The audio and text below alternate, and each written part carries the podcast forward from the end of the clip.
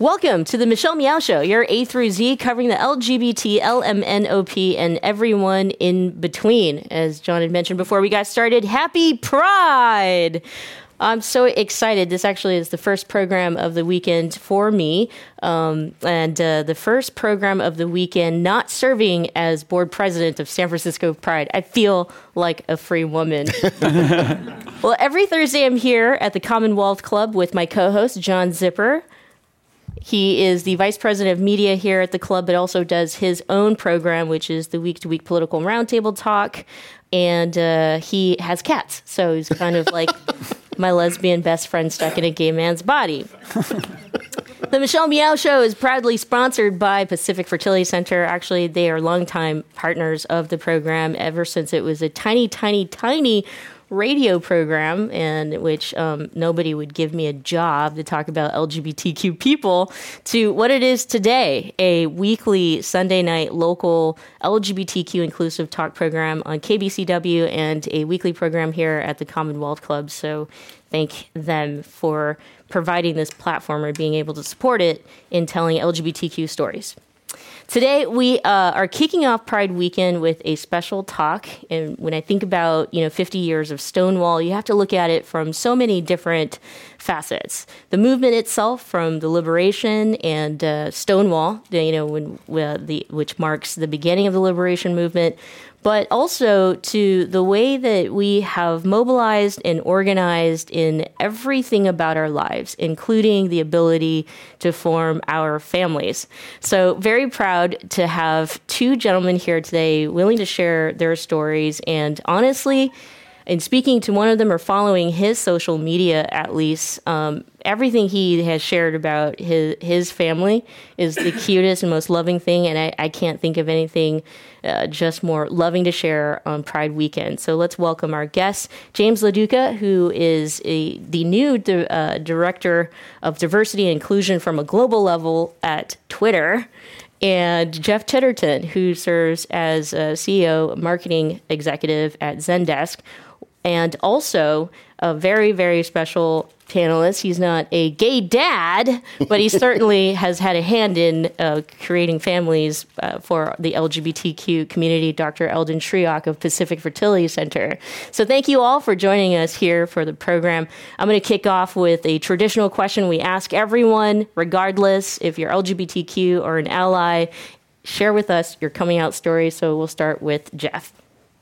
Oh wow, we're gonna have to go way back. Um, so uh, I came out in college. Um, now people come out like my daughter's friends are all out when they're in ninth grade, but back then people tended to come out a little bit more in college. I came out um, first to my parents, so I kind of knew I was gay probably from late high school on, but was in quite a bit of denial about the fact. Joined a fraternity, didn't work out so well. Um, and then uh, really realized it when I was in Paris for a summer abroad program. Came back. Um, about six months later, I started off by telling my uh, my parents about it. It was interesting for me because my mom is very, very liberal, worked in the theater, had lots of gay friends. So I thought she would be completely just over the top happy. Um, my dad was a, not conservative, but a little bit more conservative, and interestingly, my mother had a really hard time with it at first because she'd had friends who died of AIDS. She had seen a lot of pain in those people's lives, um, and so she, you know, instantly became very worried. Um, after that, I just kind of came out to everyone. Went through a lot of uh, friend switching, frankly, where I kind of moved on to new friends, and it's been great ever since. Awesome. Yeah. Great Gee. ever since. Yes. Great ever since. Not a single problem. That's since. awesome. Yeah. Happily ever after.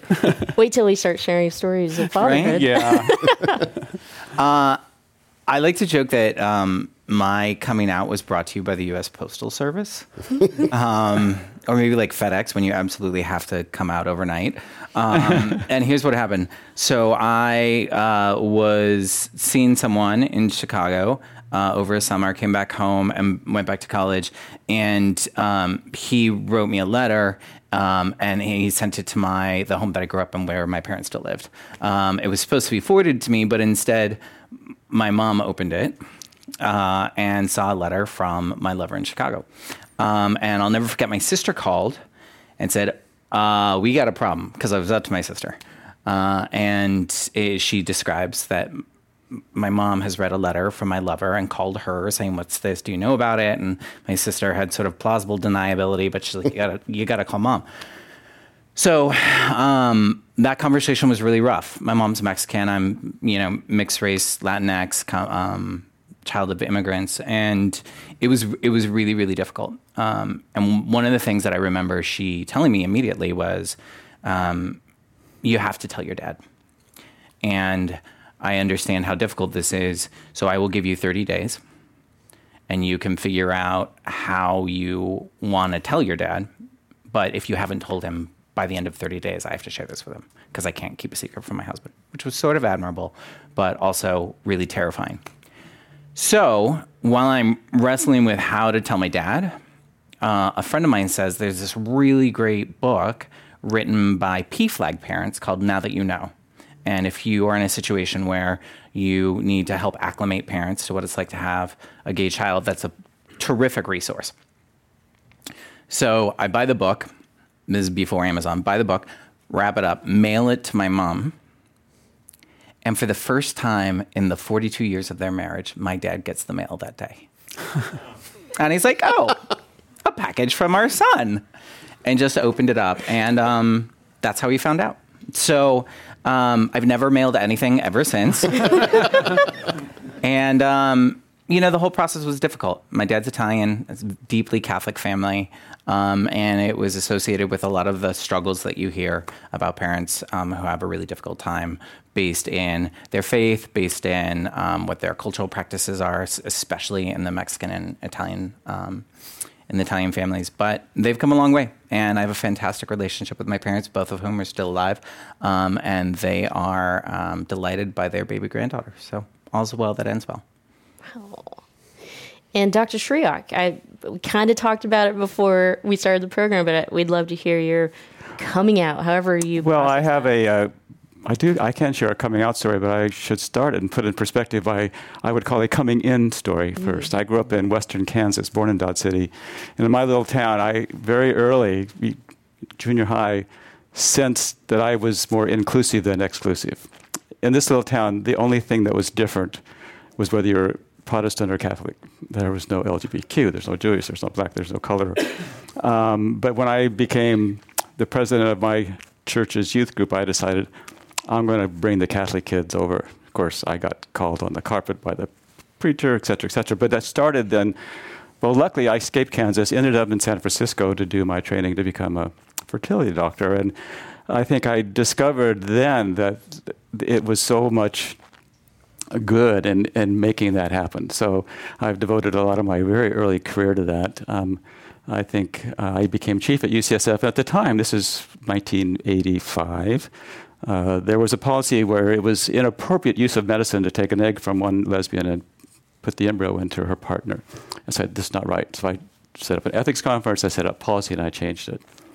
Well, synchronously, around the same time, my son in the eighth grade uh, came out to me. Mm. Oh. Uh, and I'm so thankful that I had 20 years of friendships, a support network, and all this stuff that I could be not perfect, but as supportive as a father as I could be. And it's got a happy ending. And I've even got another close person in my life now that's in that community. So that is my coming in of inclusivity and knowing that this is something important in my life, and then my sharing of a coming out story. And then there's other stories Michelle can bring. Yeah, yeah, we're gonna get to them. You have great stories.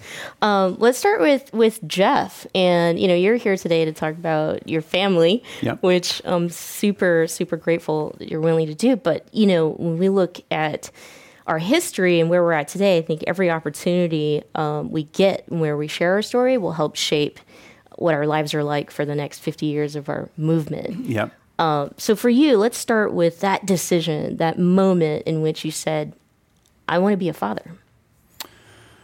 Yeah, it, it, it really kind of came upon me when my my husband and I have been together for 22 years, um, and I think what first hit us um, when we first started dating was that we both were really close to our families and to our siblings. Um, our first date, we literally spent talking about our families and our siblings, which is not normally what you talk about, I guess, on a first date. But that was sort of where I think it began. Um, early on in our, our relationship, um, it wasn't like, oh, we can't wait to have babies, um, because you know we were forming just our couplehood.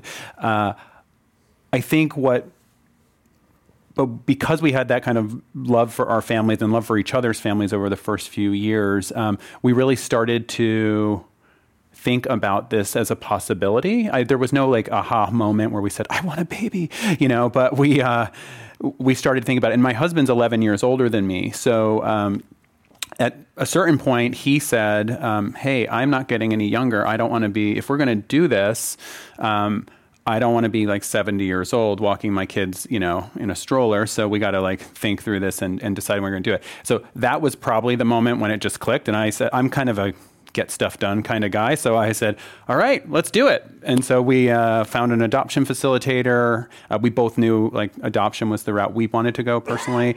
And we kind of went for it and it went really, really fast. Yeah. yeah. I thought you were going to say it went really, really well. No. I mean, oh, it also did because everything, everything was great. No, there were challenges. um, there were challenges, but uh, it, it it did go very quickly. Yeah. John. I have a question both for each of the fathers, and then I'm going to have a different twist on that for you. But that is, was there any? I mean, say the now grandparents. You know, presumably they're James. You talked about they're thrilled to be. I assume same from your parents' generation being thrilled to be grandparents. Yes. Initially, was there any fear of, hmm, you know, even if it's a, a, an acceptance, yes, great, you're doing this, we support you, but did, were there any expressions of, hmm, this is going to be really difficult for you guys, or anything like that? Uh, I, my family was quite supportive. Mm-hmm. Um, my d- immediate family was quite supportive. Uh, my husband's family uh, is Mormon um, by uh, their upbringing, most of them. Uh, there was definitely some you know, pensive moments there, I would say, um, particularly among the ones who were still Mormon, where they had a were torn, where it was they were very much thinking they love kids, right? Mormons are very much, you know, family oriented and ch- children oriented, so they loved that. But they'd been taught by their church that, you know, gay men should not be having children together, um, for sure. They don't even want us to have sex.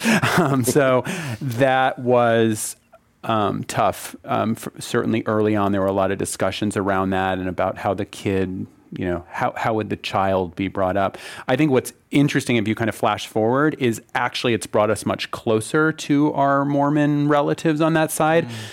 because now we have something in common mm. i mean we had nothing in common before let me tell you you know mm. two gay guys from san francisco and the mormons in utah um, but now we share parenting as a common thing. And I think it's been really eye opening for all of them, and they've become really inclusive and really supportive of our family. James, was there any either op- if not uh, negativity, worry, just even that that loving worry that you know oh, this is going to be difficult. You know, I wouldn't describe it as loving worry. I'm I'm the youngest of my parents' three children, um, so. Uh, they're they're old. My parents now are in their 80s, but when and our baby is two, and so um, when we decided to go on this journey, they were, you know, late 70s. And when you picture late 70s, immigrants grew up in the Central Valley of Cam- California. It was more, well, how's that going to work? Mm-hmm. Um, and so there was a lot of um, patient explanation of, of what we intended to do. Um, there was um, there was a lot of apprehension about whether the timing was right, whether we're choosing the right pathway for our journey. Um, but at the end of the day, I think I, I have the benefit of being their youngest child, and you know, I'm I'm you know 40 plus years old at this point, so they know that generally I make good choices, and they generally support me along the way. So, doctor, for you, you've worked with couples for decades. Have you noticed any change over that time in either the support or lack of support from the parents of the people who are coming to you? And uh, you know, what, what sort of role do they play either in the I don't really uh, get to meet the parents of my patients, Yeah. so I don't, I don't, I can't have a direct experience there. But I've seen a multitude of changes since I started doing this in what 1983 or 1981. So it's much more open, accessible. There's still lots of challenges, Sure. but the support structure I think has improved a lot. Um, and I think each parent and I speak on that side of the fence, addresses it differently. I think the issue as a parent, uh, and maybe me more specifically, in a, a second when I realized my son was gay, I knew, could foresee all the challenges that he would face that my other two children weren't going to face. Um, and not just parenting, getting pregnant, staying, you know, but also just in life. So I think that when that experience, luckily, I was able to absorb it pretty quickly and yet be supportive. But I think that Yeah. that's a challenge. Well, to add to that question, I mean, gay marriage or federal gay marriage, at least same uh, sex marriage, marriage equality. Um, that's four years ago. We celebrated yesterday, and so you have been involved in LGBTQ family formation even before we have certain laws in place for us to be visible out there and and and creating our families without fear of other discrimination. Talk about your very first LGBTQ patient, if you can you remember. remember them? Well, I, w- I was trying to remember. It's somewhere in the mid 80s. Uh, but often I think, uh, because we, we're always supportive of single parenting. And I think at, in the early days, some women would, would present themselves as just heterosexual. I want to get pregnant on my own, would probably not come out to me, the doctor. So I, I don't know if I can pinpoint when, but definitely by 85 and after that, then it, it became very, very clear. You know, in, in those times, uh, my wife's career had taken us to Memphis, Tennessee, and because of St. Jude's. And I trained residents, medical students, and I was, after six years, kind of come back to San Francisco. And one of my favorite students, uh, beautiful, smart, great gynecologist, perfect, she came in my office crying. And I thought, oh, she's upset because her favorite professor is leaving Memphis and going back to San Francisco. And it wasn't. It was, I say, Molly, what's wrong? She says, I'm afraid you're going to go to hell. I go, what? She knew how, I'm a good guy. She says, because you're going out to San Francisco and help a lot of lesbians get pregnant. Mm. And it just like, oh my gosh, you know, that chiasm or that divergence of this beautiful physician who's most caring and would work herself to death to take care of folks at the same time. So I think that is something that I then saw another role that I had, not just helping the gay couple, the lesbian couple create their families, but also to be a model uh, and to also educate the, in my small little way, the public of being accepting.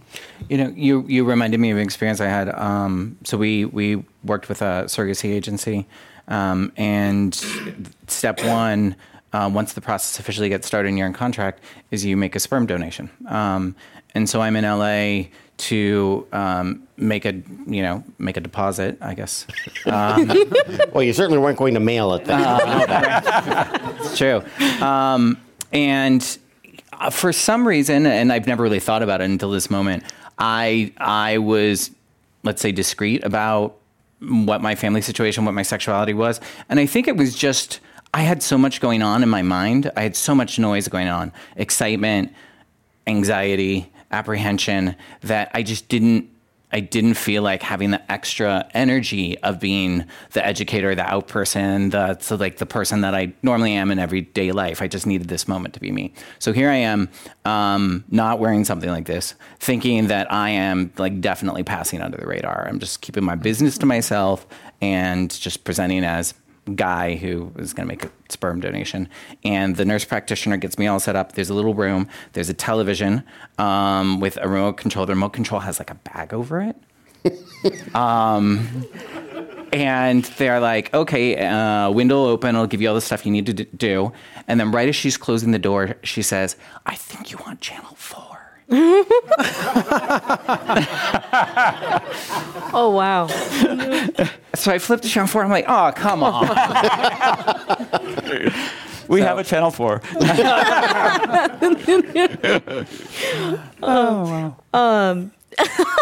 love it. I love it. Uh, I, I, one of the questions that I had was, you know, we we can talk all day about remembering policies as LGBTQ people that don't necessarily fit in, you know, with with our community. But um, talk to you know, what's it like c- coming out to your community, LGBTQ community, as a dad? I, I warned James about this when he was having kids. I said, We're we're old dear we're friends, old by dear the way. friends. Yeah. So, um, and and I, what I found is um, you lose a lot of your gay friends when you have kids. Um, you don't lose them like you never. They hate you and they don't want to talk to you. They're all very, very well intentioned, and then they never call you again um, because your life is completely not at all in sync with theirs anymore. So if you think about uh, your average urban queer life, it's a lot of going out, it's a lot of doing a lot of things, it's a lot of travel, it's a lot of all of these things, um, and then all of a sudden you have a baby and you are. Um, home with your baby all the time. Um, and so I found that happen. And what we actually found is we ended up with more straight friends um, than we'd had in the past, which is actually kind of lovely because you suddenly are like reconnecting with straight community that you weren't as uh, connected with when you were sort of a about the town gay couple. Um, so that was nice. And we, of course, um, found our way to meet more uh, gay and lesbian parents. Um, that you know I my kids are a little bit older so there weren't nearly as many of them then I think um, when uh, my daughter's 15 my son's 11 when we first started having kids it was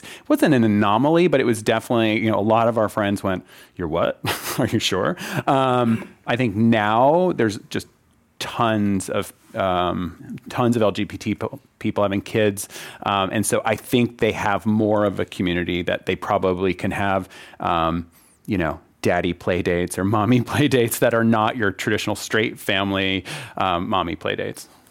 James? Um, yeah, I mean, I, re- I remember you describing that shift, and you really don't, um, you really can't describe it until it happens. Um, I was warned ahead of time that there will be shifts, changes, you know. Um, so I, I was expecting, my husband had a much more difficult time with it.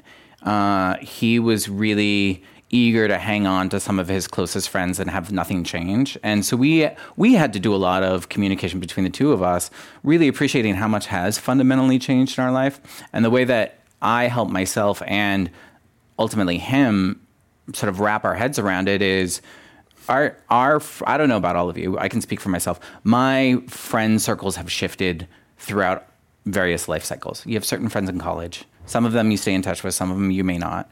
You have different friends when you're in your 20s, your first job, new city, doing the things that you do. And in different life stages, you, you know, there are shifts. And this is a really big life stage and it's a really big important shift, but it's really no different than any of the other shifts that go on in your life. And um, the beauty of it is there are some that just like your friends from college that you stay in touch with that doesn't matter what happens in your life they're still your friends and so it really helps um, helps remind you who always will show up for you no matter what's going on in your life um, and that's also been a really beautiful blessing John? There are lots of ways. Of lots. There are a number of ways you can, of course, become a gay dad. Um, I have a friend who, basically, he and this. I think he had been. a, Um, what is it when you legally divorce your parents, and so he, the teenager had divorced his parents because they, they hated him because he was gay. The two of them kind of adopted each other, and Oh wow. they, they, you know, but, but I don't think it was ever through any legal thing. It was just kind of them saying, okay, you know what? This is the arrangement we're going to have. I'm basically going to be your dad. You're going to be my son. And yeah, you're going to follow my rules, et cetera, et cetera. Um, but then there are others, of course, who go through adoption anywhere from infant on up. And of course, there's fertility treatments and surgery, uh, surgery, uh, uh, uh, surrogacy, and all that kind of stuff. How did you start with the fathers? I mean, how, how did you choose what path you wanted to pursue? You know, when you when you said you you you decided, okay, now's the time. uh, How did you know how to do it? Yeah, I think um, first of all, I, I, think surrogacy was significantly less common back then. It was it was happening, but um, I think it was a, less of a common option. I think we very much uh, both felt that adoption was uh, we, we kind of aligned pretty quickly that we wanted to do, do adoption. Um, we felt there were lots of kids um, out there in the world who needed uh, needed love, and we felt you know really passionately that we could help them, um, and they could help us, of course, and create a family that could be uh, really happy together.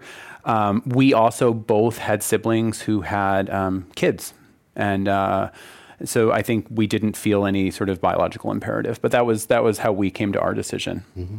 Yeah, James.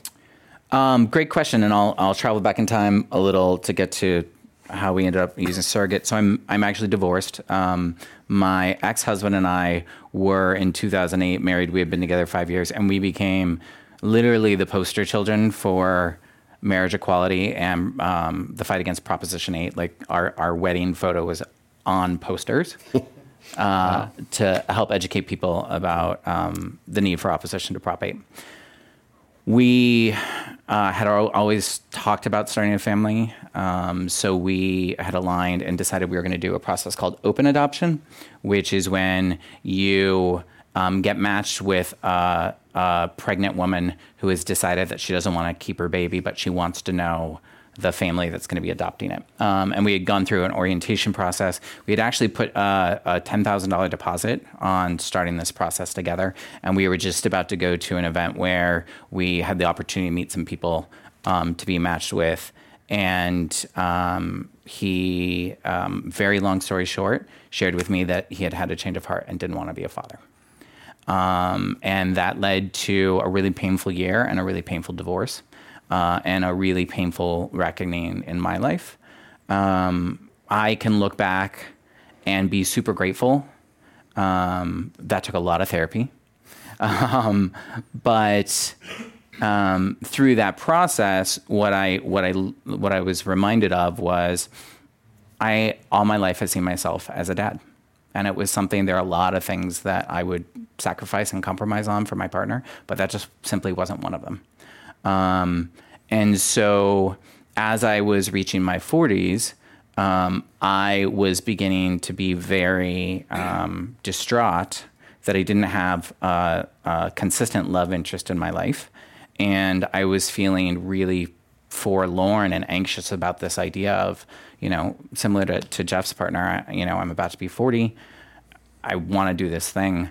And you know, I, I don't know how and when to start it. And a, a, couple of really wonderful people in my life, Jeff, one of them said, you know, why, you know, why don't you just, why don't you just do it? You know, you wouldn't be the first single parent in the world um, to do something like this. And there's certainly, you have more resources than a lot of single parents and a loving community to help you along the way. And, um, and so when I decided I was going to do this journey on my own, um, there was a shift that had happened in, inside of me, and having a biological connection to the child became super important.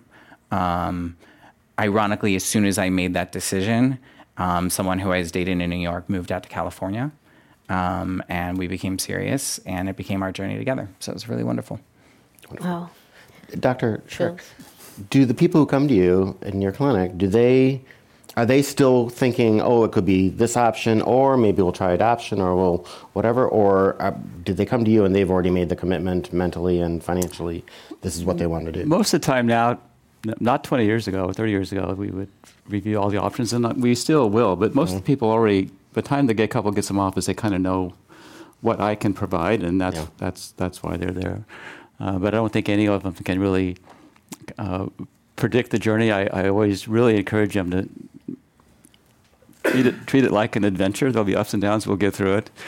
But this conversation prompts me to share one story about um, how it can be, again, inclusive or the once you're a parent, your life changes.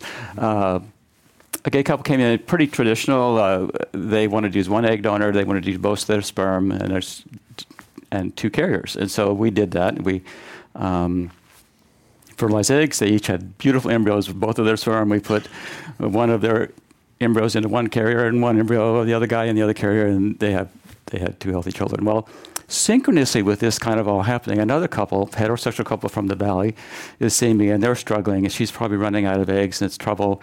And what they decide is to take some of the edge off of their city trip to the fertility doctor, they take a cooking class.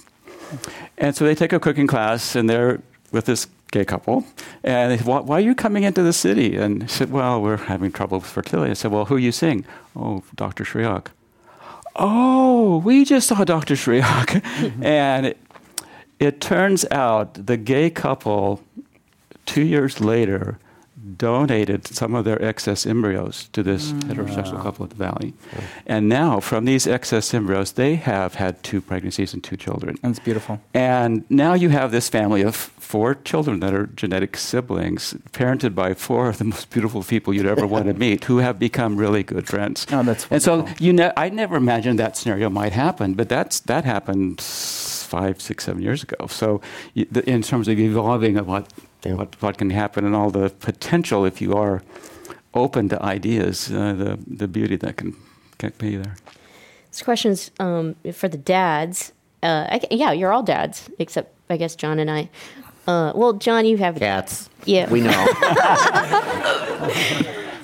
um, you know, more and more dads are becoming vocal about dad rights. I call them dad rights, but like an example is Ashton Kutcher, who really started talking about you know um, maternity or um, not maternity paternity leave and, and, and, and bathrooms right restrooms where it, they always have the changing table mm-hmm. for the the mothers but they don't really have the changing tables in the men's bathroom for the fathers um, I'd love to hear from the fathers, and especially the gay fathers, kind of like what are what are some things that you, through you know being a gay dad, uh, that you would like to you know, talk about, that you would like people to know, like we should change the culture in this way. I, will go first. Uh, I think one thing, you know, when you talk about those like travel moments, a, uh, a biggest thing I realized having kids um, as a gay man was you come out over and over and over again when you're two guys with a baby. Um, two women with a baby, not as much because women in our culture are assumed to be parents, right? Um, we literally have had um, flight attendants say to us, "Where's the mom?" You mm-hmm. know, um, when we had little children, when we had babies, you know um, that is a disconcerting feeling. Uh, I'm a little more. Uh, I was brought up in the Northeast, so I'm a little more. you said disconcerting feeling. yeah.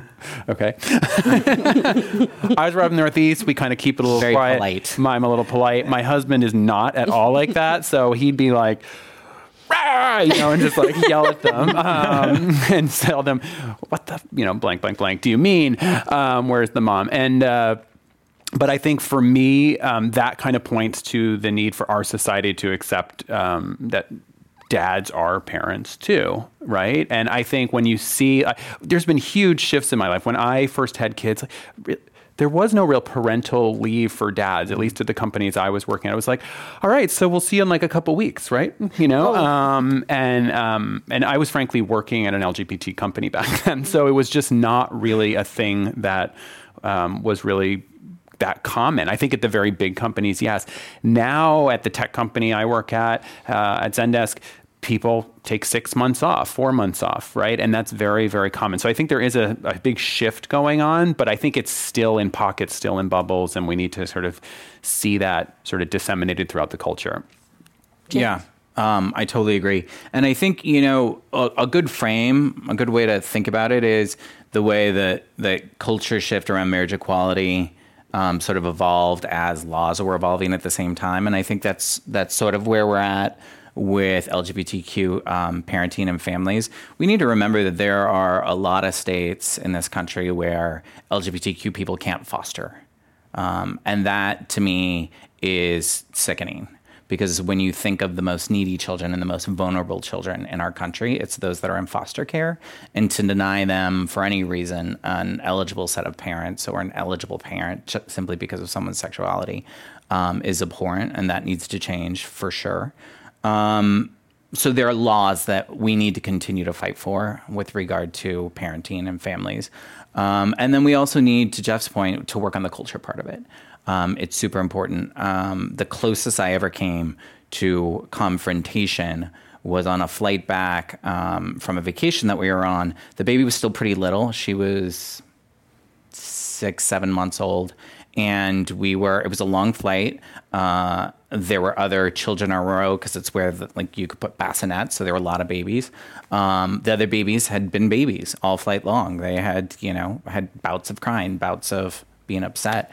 And it got to a point, and, and our daughter is, and I'm not just saying this, extraordinarily well behaved. She's just like, she's just like a super happy baby.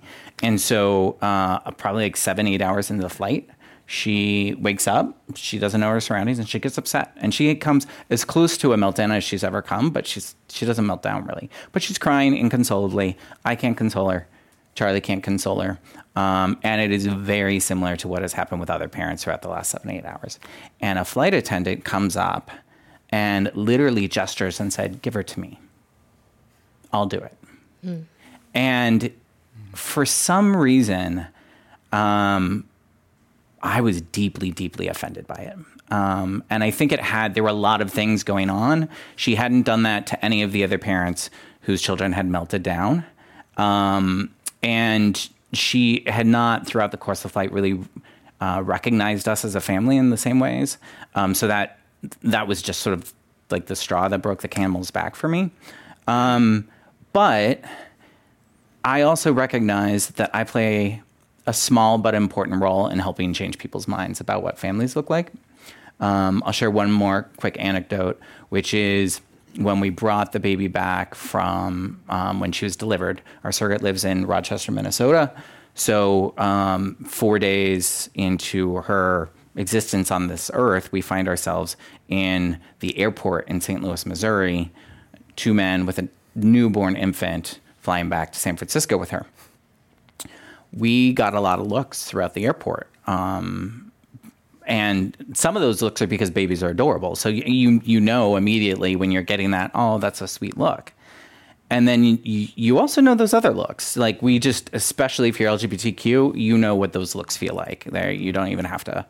It's like the, the hairs on your neck start to go up. Um, so we get to the um, we get to the um, check-in counter, and there is an older Latino gentleman, which reminds me of most of my my tios, and he looks at me, looks at the baby, looks at me, sort of looks.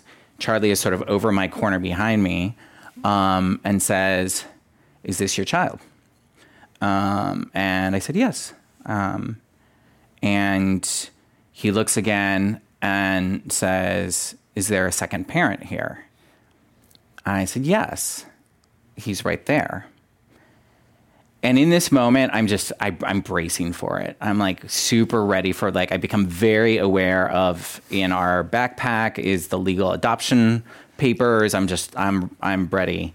Um, and after what feels like the longest pause in the history of the universe, he looks at both of us and says, Felicitaciones, my daughter and her wife just had their first, and I'm a new grandparent. Oh.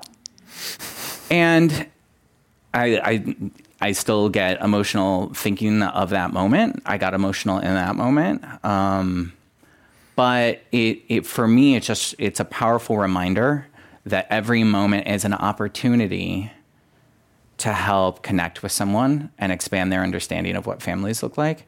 And if we armor up and hide ourselves and are ready for a fight like I was in that moment, I would have denied myself that opportunity for connection, which was uh, probably the most memorable um, exchange I had at the beginning of um, our parenthood journey goosebumps. I think I've gotten it a few times.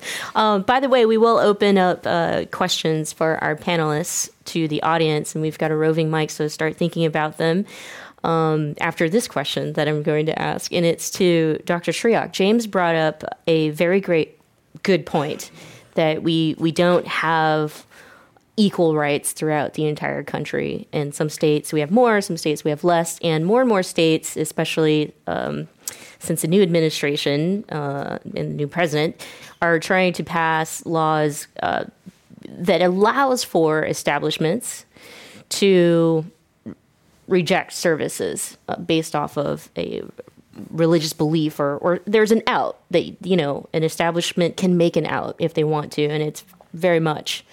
Uh, in, in, in my opinion, at least, uh, directed to the LGBTQ community in a form of discrimination. So, for you, you mentioned you know helping LGBTQ families since the '80s. So even when laws weren't in place for us, um, you'd already made that decision. So where I'm trying to get at is it's it's real courage that you'll continue to help LGBTQ you know families even if there are policies, there are laws um, that would tell you that you might be breaking them or that you have the opportunity, the chance to discriminate against somebody. I'd love for you to to touch on that in terms of that courage and that that inclusivity that you were talking about and and to reject this idea that you would be able to have a choice to say no to someone just because they're LGBTQ.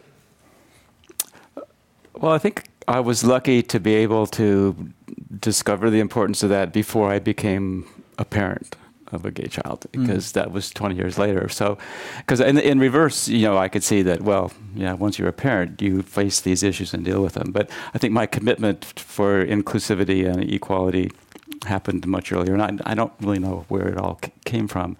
But I'm, I'm, I'm glad it's there. I think it's, we have fought some fights and lost, and some have won. Uh, there's a law that uh, you know, like who can be a sperm donor and who can't, who has to have sperm quarantined and who can't. Uh, there's a tissue bank law, like when you get blood at the blood bank, you have to be tested for HIV and hepatitis. Blah, blah. Well, that transferred into eggs and embryos. So before you make an embryo with a gay sperm and put it into the GC, you have to prove that there's never ever been a disease transmitted from a sperm source to a GC ever. This law, in Can my you explain mind, what GC is? Oh, gestational carrier, the surrogate. Sorry.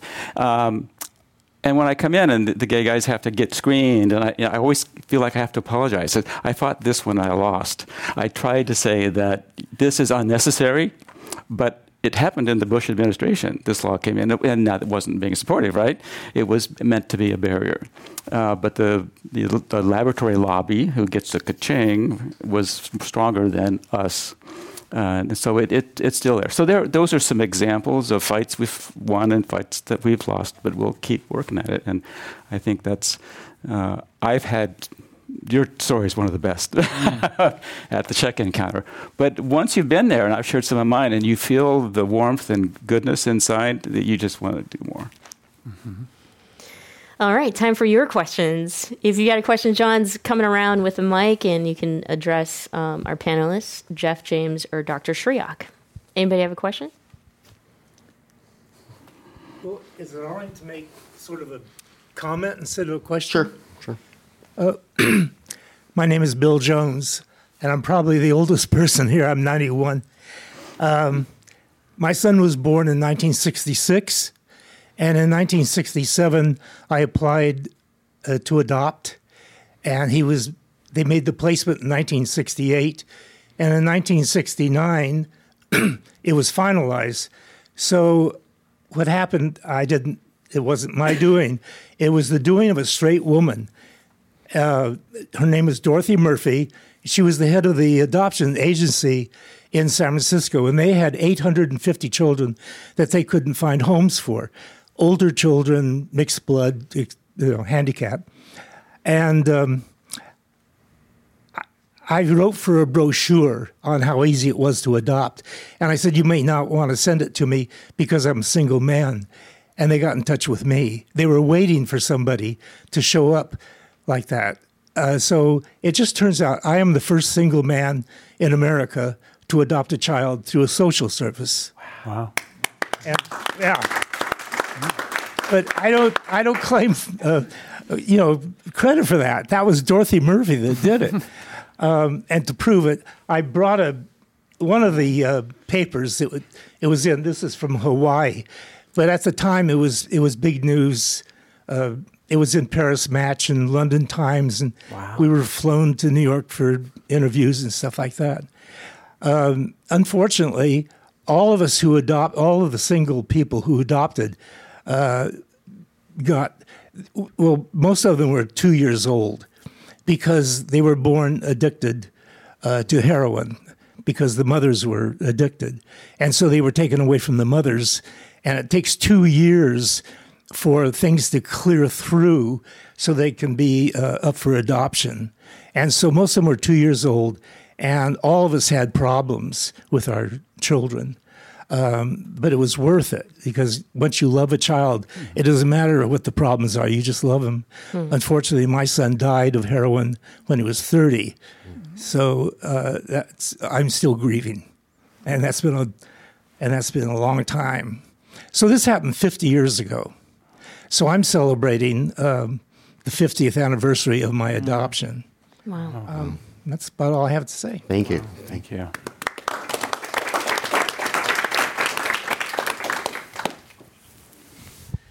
Hey, One more thing. It cost me $67 to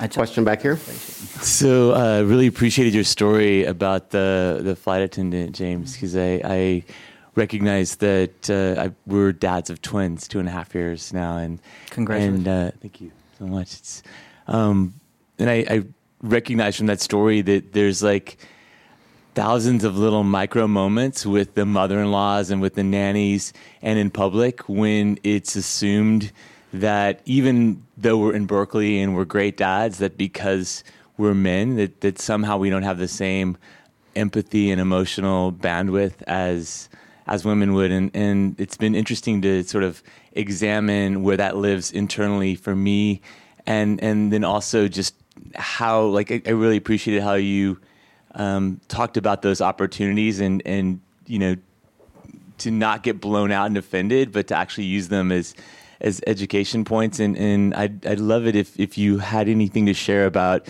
sort of the more intimate people in your life that are all in. You know, they're they're pro LGBT and they're like they check all the boxes, but they're still like more of a gender role assumption that you know we're not the ones in the middle of the night that they want to lie on our chest or we're not that you know so yeah, just just to sort of like I think you guys were talking a lot about the the big sort of brazen stereotypes that we're changing in terms of dads can be parents, but there's also more subtle and actually much more daily intrinsic gender stereotypes that we're changing in that you know there doesn't have to be a mommy around for kids to feel completely held and, and emotionally married and, and so anything Yeah. you want to say about that? I'd love to hear Well, first of all, congratulations on your family. um, I mean, we, for me personally, I could spend a whole hour talking about this. Um, there, there are so many instances, I- and and I wouldn't be surprised if you get this. Um, we get all sorts of questions like, you know, where's the mom? We get questions about like, who's the real dad? um, which is quite possibly one of the most offensive things that you could ask a same-sex um, couple. Um, we, I, I believe, at least speaking for my family, because we are very aware of the gender stereotypes associated with parenting, and because we are two men, we go the extra mile in trying to be super awesome parents just because we know that we're under a greater microscope when we're out in the world. Um, and we have a lot of straight parents who we have wonderful friendships with who are like, yeah, by the way, you guys are kicking our asses in the parent category. And we're like, yeah, because we, you know, we really have to try. Um, but but the, we're confronted with the gender stereotypes all the time. We also travel a lot. Um, and so when we go internationally, it is also further compounded because there's just the natural presumption that um, the mother is the mother and the father is an accessory. Um, so it's I wish I could say I was I was perfect at it. Like I can tell you these really wonderful stories that make you go ah, or like oh that person's mean. Um, and every day's different, right? It depends on how much sleep I've had, if I'm in a good mood, what's going on in my life, if you know if I'm if I've had a fight with my mom that night, like that will that will determine do I show up present and vulnerable and try to make this a moment where we connect and I try to expand your thinking about things or do I make a really obscene comment to my husband under my breath and just keep going. Um, and and you know, I, I try to aspire to be that person all the time, but I'm I'm certainly not there yet. Um, and I think you know I want to certainly thank the hosts of the show. The more the more conversations we have about this, and the more we share our stories, all of our stories, um, I think the more um, sensitive we become to um, the realities of gender norms and gender stereotypes. I love. Um, we actually just participated in a Pampers campaign. Pampers made this commitment to install 5,000 changing tables in men's public restrooms mm. over the next two years. Um, so we were big supporters of that. Um, Alexis Ohanian, who, if you don't know his name, um, co founder of Reddit, extremely successful VC. Where you will absolutely know him is he also happens to be Serena Williams' husband. Um, Mr. Serena Williams. He is Mr. Serena Williams, um, and really good at it, by the yeah, way. Yeah. Um, he is on a campaign to get more men to take full advantage of their parental leave. Um, to one, to equalize family leave at the federal level for all genders, and then two, to make sure that men take it. Because what ends up happening at a lot of tech companies in particular is like I, I guess I had a choice, but I never thought I had a choice. Like I'm like I'm going to take my family leave. Um, but in a lot of heterosexual relationships, the female takes the full family leave um, for recovery from childbirth, nursing, all the things that you would expect, and the male takes a portion of it um, to get back to work right away. And one of the things that Alexis is com- campaigning on, um, and I'm, I'm a strong supporter of it, is taking your full family leave is not only good for you and your family and your baby, but it's also good for your coworkers and standards. Um, when I was about to take my family leave with our daughter, I was at Salesforce at the time, brand new team um, brand new job. I was new in the role, and um, a female colleague who I really liked came to me um, right before I was getting ready to go out on leave and said, um, "Can you tell me, you, you, know, how much family leave you think you're going to be taking?" And I said, "You know, this is a high pressure job, new role. I'm thinking maybe like three months, four months." And she said, "So, if I may be so bold, your female colleagues on this team." Uh, we've all had a conversation, and I'd like to ask you on their behalf, and all of our behalf, to take your full family leave because you're the first person on this new team to do it. You're a male, and what you do will set the standard for everyone who comes next. So take your full family leave. Um, and it's it's small things like that. You know, I'm Mr. Equality, Mr. Gender Equality. I would have never have occurred to me that taking full advantage of family leave is not just good for me and my family, but it's good for cultural norms in the workplace it's high on my next my list of things I'm going to hopefully make happen, and that's uh, even to the point of enforced have to take paternity leave because it around the boardroom who's going to get that next contract. Mm. I mean that's what you have to do. I think that even the, all of our playing fields, but they'll come, but around the corner I hope. Um, I wanted to thank everyone for sharing their stories. It's been really inspiring. My husband and I are going through the journey um, and just matched with our surrogate, so it's oh. been Yay. helpful. Congratulations. Thank you.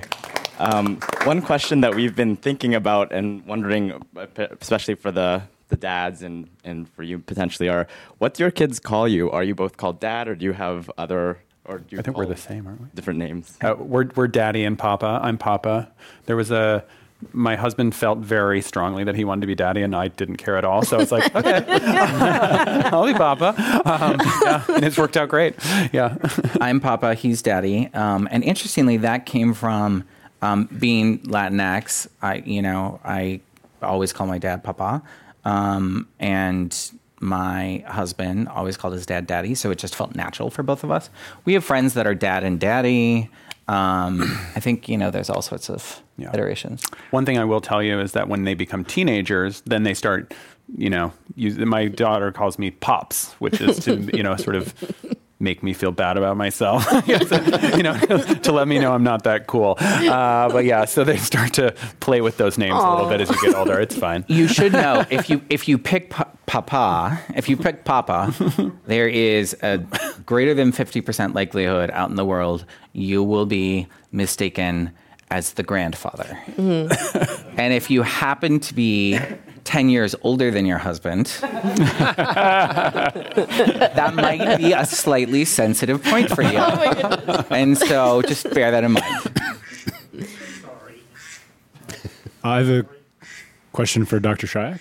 Oh, yes. Um, could you walk us through some of the, I guess, decision points when if you've decided to go with the fertility option and and maybe you know I'm sure the costs and finan- finances range quite a bit, like how it is on the low end or upper end, just to have a better idea of Just an overview. Yeah. Well, uh, usually that takes that's about a 30, 60 minute phone call, which is they're here they can set that up. But um, in general, I sometimes see myself as a general contractor uh, because there's a lot of people, subcontractors on our team that's going to make this work. And don't beat up the it takes a village, but it does. And so uh, the process overall can take three to six months. But I want to become a parent. What do I do? Uh, but you need someone that's going to do the the medicine and science of the IVF cycle, get the sperm and the egg together and put it into a uterus. Uh, but then you need someone to help you who's going to be the egg donor, someone who's who's going to be the gestational carrier, the surrogate. Um, you'll. It's very important to have a, a, a legal team. They don't have a big role, but very important one. Uh, we think having a, a counselor, we actually provide as a free service. I think that's really critical. That part of it. In this day and age, there's a genetics part of it that becomes important. Uh, do you want to do genetic testing or not? Um, so there's a lot of those pieces that sort of have to come to, get, to come together, but. Uh, there are many variations to the theme. You can get fresh eggs now. You can get eggs out of an egg bank now. All, all those are options. Um, the costs. Uh, the biggest cost is the cost of the surrogate, the gestational carrier. Uh, the entire IVF cycle to make the embryos and transfer them is twenty to thirty thousand, but a, a gestational carrier can be 80 to 150,000 depending on the flavor. So it's very expensive.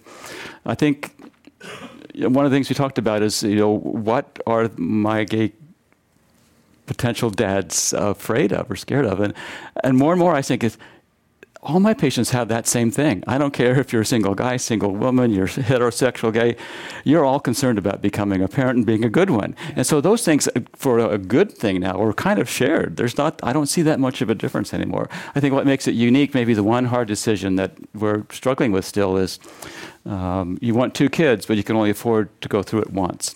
150 grand. You don't have 300 grand, but you want two kids. And the issue is do you put one embryo or two embryos into the surrogate at the same time? Because if you put in two nowadays, the success rates are so high, it's, it's almost a for sure twin. But it's also very clear now that um, twins just aren't as healthy as singletons.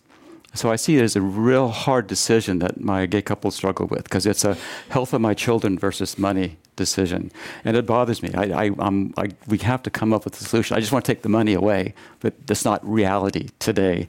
Because the best thing is to get a surrogate pregnant twice and you have your two kids. But so I see that as one s- example of a tough decision that's still on the table that I don't have a really good solution for yet. But that's really quick. But I can fill in the details anytime. The other thing I'll just add um, to build off that is because I wish someone had told me this. Um, it is an adventure, and that is that is looking at it from the most optimistic and rosy. Let's start out um, that way. perspective.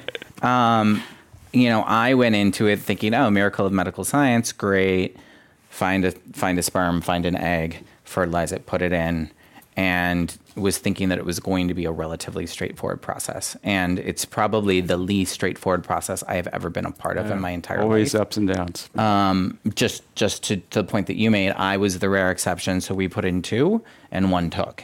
And medical science today says that that's extremely rare. So we were preparing for two. Um, and had some grieving to do when we found out that there was only one.